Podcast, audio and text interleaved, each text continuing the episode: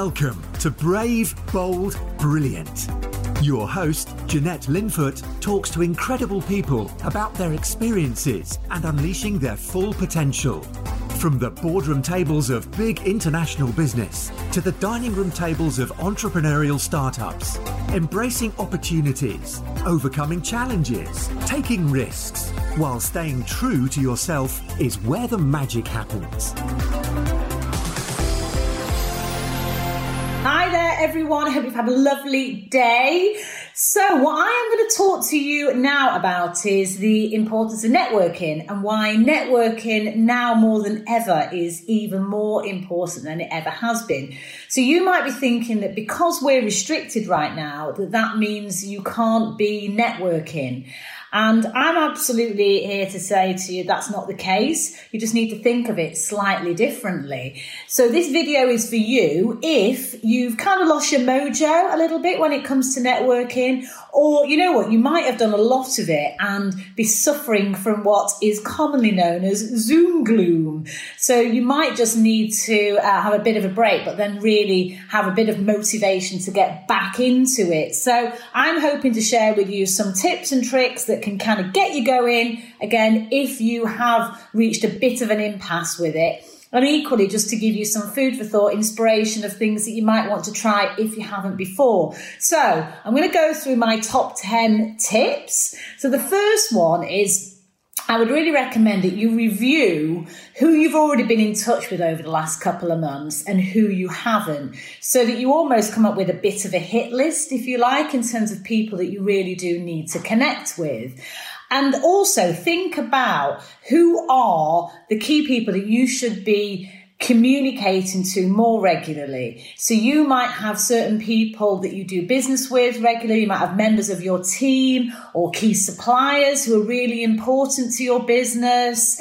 Um, or it might be someone that's helping you with your self development, for example. So who should you really be communicating with on a more regular basis? And that might be sort of a weekly uh, contact, if you like. So have a think about that. The third thing I would do is have a bit of a sweep through your contacts in your phone. Now, if you're like me and like, I think like many of us, you tend to rely on your phone so much. You must run your business through your phone these days. So that's almost like your Bible, if you like, of your contacts, who's in there. And that can go back, gosh, it's like, for me, it goes back years and years and years, you know, 20 odd years in business. So there's a lot of people in there. But here's the thing not necessarily all of them are connected to you on social media. And we all know the power of social media. So what you need to do is sit there with your phone, go through your contacts, and then match that up with, in particular, your LinkedIn and your Facebook. You might be really into Instagram as well. So if you have people that you're not connected to on social media, now is a great time to send them an invitation to LinkedIn or to become a friend. So that therefore means that when you are communicating, in particular, if you're using social media to communicate, that you're reaching more people right now. In particular, just something to think about really is that right now, most people, a lot of people are still working from home, right? So you've kind of got a captive audience.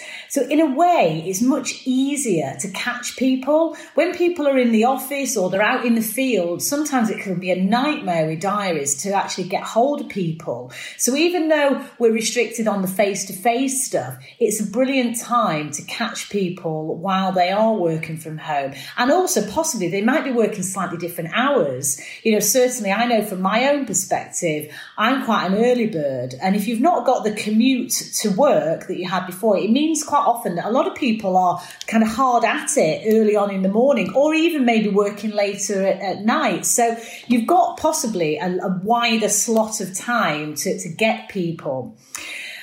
Another thing to think about, um, I would recommend is remember that networking is reciprocal. So by that, I mean, it shouldn't just be a case of contacting people when you want something or, you know, thinking of always thinking of what's in it for me. Try and always think about what the other person, what you can help the other person with. And that might be as simple as a piece of advice. It might be introducing them to someone. They might be thinking about a career change and could really benefit with you looking at their CV, for example. So how can you help that other person? And I'm a big believer in the law of reciprocity. So, you know, I genuinely think if you can help people and do a good thing, that that normally does come back to you um, at a later date. So think about how you can really, really help.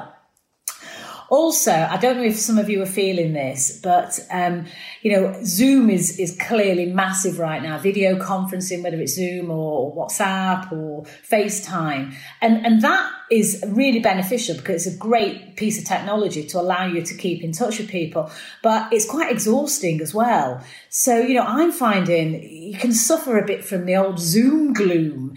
Um, and if you're feeling that, what I would say is don't give up on the networking and the communication. Just maybe go back to other forms of communication. So that might be, you know, as simple as just picking up the phone, having a chat or an email, or maybe sending a voice message. That's really cool on, on WhatsApp. That's a good tool to use. So vary up your communication because if you are sat in front of a screen a lot during the day, which I think a lot of us are right now, it can be quite exhausting. And that in itself can kind of put you off really doing as much networking as you can. Equally, if you're one of those people that hasn't quite embraced all the technology available to you, you know, this is point number seven, I would say get yourself genned up because whilst we're not able to have face to face contact right now, it's probably the second best thing. You know, if you can actually physically see someone, it does make that interaction much better than if it's, you know, if you're doing it via email or, or on the phone. So, you know, I think just just kind of make sure you're varying up your communication channels.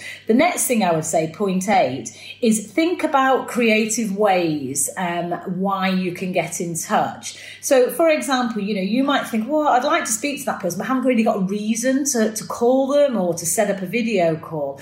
So, think about again how you're helping, how you can add value to that other person. So, for example, you might read um, an article on a particular topic and so that gives you an opportunity then to maybe send that over to the person you're thinking of and say, hey, just read this, interesting read. Here's a couple of points that resonated with me. I thought you might be interested. And then what can often happen, that's almost like the catalyst for a conversation then. And that can be the start of, of being back engaged with that particular person, even if you've not spoken to them or communicated with them for quite a while.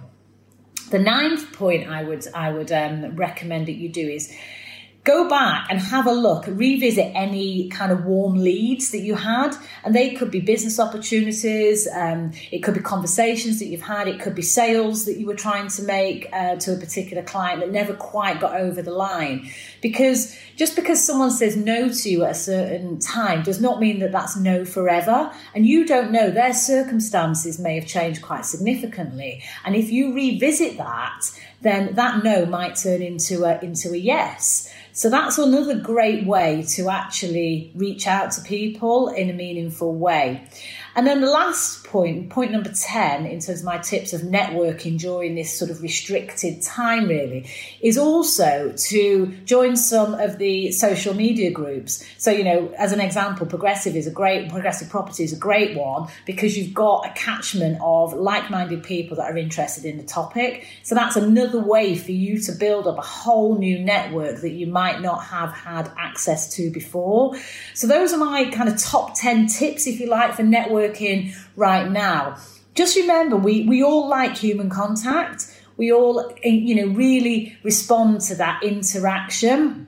And um, you know now is the better time. Laura's me- sending a message there that she agree it's the best time now now is not the time really to kind of back off on the networking and the communicating. If anything, it's it's time to ramp up your activity. We still crave that human contact even during these really difficult times. And remember, it doesn't matter what business you're in, what service you offer, or even if you're just chatting with friends, you know, it's all about people and relationships. So I would just encourage you, don't use this time as an excuse to back off networking and communicating with people. See it as an opportunity.